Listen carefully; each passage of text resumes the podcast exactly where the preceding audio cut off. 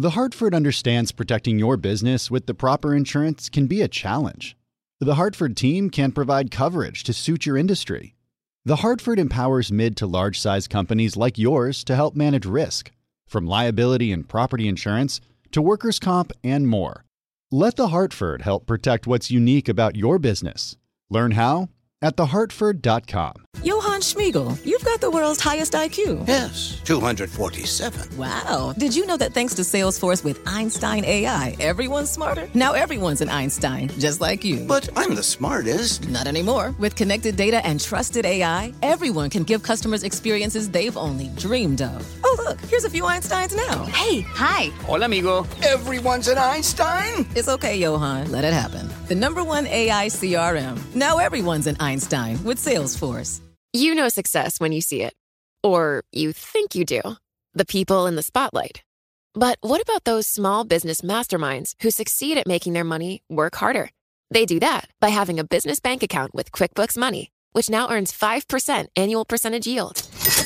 Making your money work as hard as you do, that's how you business differently. Learn more about QuickBooks Money at quickbooks.com/5APY. Banking services provided by Green Dot Bank, member FDIC. Only funds and envelopes earn APY. APY can change at any time. Welcome to the Bloomberg Law Podcast. I'm June Grosso. Every day we bring you insight and analysis into the most important legal news of the day. You can find more episodes of the Bloomberg Law Podcast on Apple Podcasts, SoundCloud, and on Bloomberg.com/podcasts.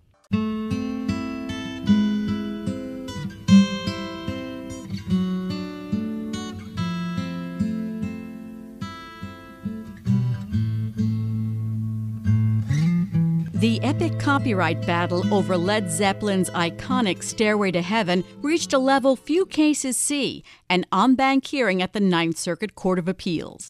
11 judges will decide whether a new trial is necessary to determine whether Led Zeppelin ripped off the song's opening guitar riff from Spirit's instrumental, Taurus.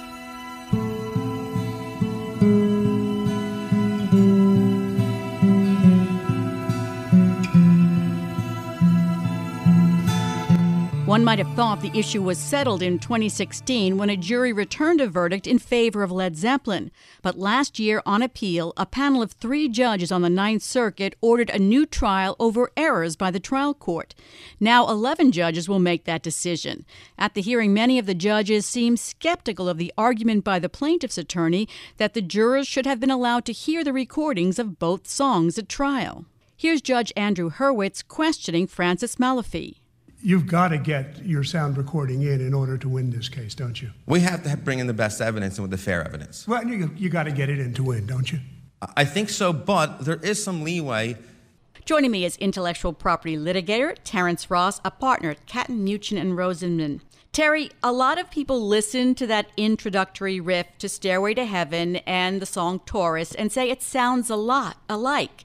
But there's a lot more to it than that. The sound recordings weren't even played for the jury. And that's the key here, June, that's before the Ninth Circuit en banc. Should the district court judge, the trial judge, have allowed the recordings to be played to the jury? He did not. And the reason he did not allow the recordings to be played is because when these two songs came out, they were prior to 1972, there was no copyright on recordings. And so musical artists such as Jimmy Page and Led Zeppelin, or this band Taurus and their lead singer Randy Wolf, they got copyright on the sheet music and not on the recordings. And so the trial judge allowed the jury to see the respective sheet music, and he allowed a musical expert to play those sheet music notes and did not allow the jury to actually hear the recorded music because there was no copyright on them. And that's what the dispute is all about. A lot of the judges on this Ninth Circuit en banc panel seemed really skeptical that a new trial was necessary, and they were peppering the plaintiff's lawyer with questions. You just don't know in an oral argument whether a particular judge is asking you the question that they really need to have answered or whether they're playing devil's advocate. I clerked for the D.C. Circuit. My judge used to always ask the tough questions of both sides, no matter how he might come out eventually. So we can't always look at the questioning from the judges on a panel and read the tea leaves and see how this court come out. But it did seem to bother a lot of the judges that there's no copyright on the recordings, and yet the plaintiff wanted the recordings to be played to the jury. This case has a lot of significance. What could come out of this case that would be significant to other composers and to the music industry? So, June, without a doubt, this is the hottest case in the music industry for years. Artists, recording labels, producers, songwriters are all paying attention to this case. It is that significant. It is not merely the fate of these pre-1972 copyrights and whether or not sound recordings could be played to the jury when there's no copyright on it. The issue is, to what extent does a copyright in a piece of music protect fundamental elements of music itself? In other words, how much originality is required? Can you copyright certain types of standard musical building blocks that all bands use? And we haven't had a court case that has presented exactly that issue in a long time. And here you have one of the most important cases with a very large number of judges, a court that handles most of the music cases in the United States, actually ready to give us a decision. Johann Schmiegel, you've got the world's highest IQ. Yes, 247. Wow. Did you know that thanks to Salesforce with Einstein AI, everyone's smarter? Now everyone's an Einstein, just like you. But I'm the smartest. Not anymore. With connected data and trusted AI, everyone can give customers experiences they've only dreamed of. Oh, look, here's a few Einsteins now. Hey. Hi. Hola, amigo. Everyone's an Einstein? It's okay, Johann. Let it happen. The #1 AI CRM. Now everyone's an Einstein with Salesforce. You know success when you see it, or you think you do. The people in the spotlight, athletes, actors, artists. But what about the people behind the scenes? You know, the ones who make it all happen. The lighting engineers, the sideline photographers, the caterers. They're small business masterminds. And if there's one thing they have in common, it's making their money work harder. That's why they have a business bank account with QuickBooks Money, where they are now earning a generous 5% annual percentage yield. Yes, 5% APY. Making your money work as hard as you do, that's how you business differently. Learn more about QuickBooks Money at quickbooks.com/5APY. Banking services provided by Green Dot Bank, member FDIC. Only funds and envelopes earn APY. APY can change at any time. Hi, I'm Ron Kraszewski, Chairman and CEO of Stifel. Financial advisors, if you're not growing your practice, you're losing market share. Stifel is a growing entrepreneurial, advisor-centric firm built for successful advisors like you. Imagine having the resources of the largest wirehouses and the support of the boutique shops, but none of the bureaucracy to get in the way of you serving your clients. At Stifel, it's your business, your book, your clients. I always tell the advisors we're recruiting, I want you to come to Stifel and double or triple your business. Most of them laugh and shake their heads, but I'm serious. Don't take it from me. Take it from Stifel's #1 finish in J.D. Power's 2023 U.S. Financial Advisor Satisfaction Study. So there's a reason why 148 financial advisors joined Stifel last year. Come join us and find out why Stifel is the firm where success meets success. Visit www.choosestifel.com. Stifel Nicholas and Company Incorporated, member SIPC and NYSE. Now, a New York federal judge put the trial, upcoming trial, over Ed Sheeran's Thinking Out Loud on hold until this case is decided by the Ninth Circuit. But a judge in Manhattan doesn't have to follow the Ninth Circuit. No, that's absolutely correct. So why did he do that? Because this is a unique case, a unique situation, and he would wanted to obtain as much guidance as he could in the Ed Sheeran case by looking at how the Ninth Circuit en banc comes out in the Led Zeppelin case. We have to see what the decision is, but that decision could be very influential way outside of the Ninth Circuit, outside of California, into all the other music centers in the United States, whether it's Nashville, New York, Detroit, Motown. I think it's going to be a very important decision. As you refer to, the music industry was shaken by recent copyright decisions. For example, the Blurred Line case and the Katy Perry case. What was sort of scary to them about those decisions?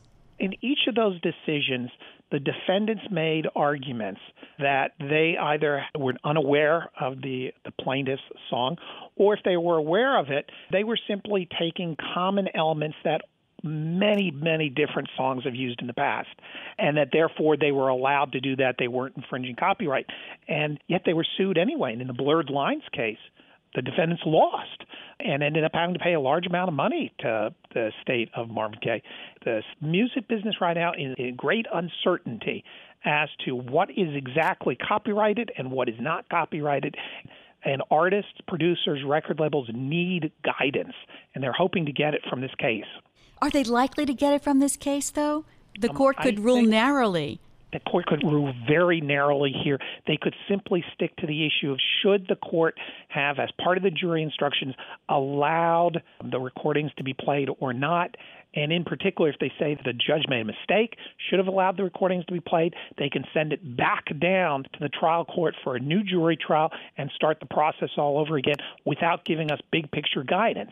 So we just don't know what the Ninth Circuit's going to do. But I know there's a lot of people in the industry who are really hoping to get some certainty out of this decision that will guide how they go forward in the music business.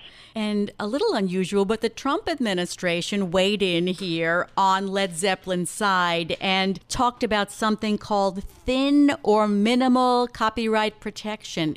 Well, the courts have frequently said that with respect to common elements in both publishing and music, standard tropes, that there should be very, very weak copyright protection, and it should be limited to almost the exact copying. Imagine putting a book on a Xerox machine, exact copying, that sort. In the music business, what's called sampling, and that's the limit of copyright protection. And the United States government essentially said that in this case, you have some music building blocks that are allegedly copyrighted. They really should get very weak protection and only protected to the extent that there's exact copying. Thanks, Terry. That's Terrence Ross, a partner at Katten Muchin. Thanks for listening to the Bloomberg Law Podcast. You can subscribe and listen to the show on Apple Podcasts, SoundCloud, and on Bloomberg.com/podcast. I'm June Grosso. This is Bloomberg.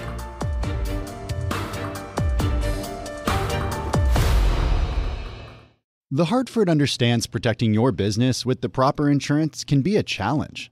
The Hartford team can provide coverage to suit your industry. The Hartford empowers mid to large-size companies like yours to help manage risk, from liability and property insurance to workers' comp and more. Let The Hartford help protect what's unique about your business. Learn how at thehartford.com. Meet Gary. Gary's about to become an Einstein in an instant.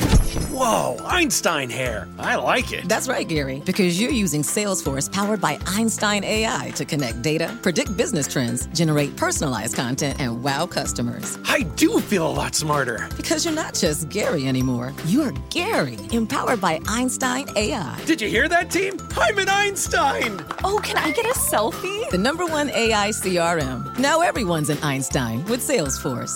Top Thrill 2 is like no other course. 2 420-foot vertical speedways, 3 launches. All right, let's talk strategy. Copy that, driver. Go for maximum acceleration off the start. Roger that. You've got a short straightaway to push from 0 to 74 on the first vertical speedway. And what about the rollback? Rollback will set you up for an explosive reverse climb 420 feet in the sky so you reach 0 Gs in total weightlessness. 420 feet of straight-up speed. Let's get it. Top Thrill 2, the world's tallest and fastest triple-launch strata coaster. Get your tickets at cedarpoint.com.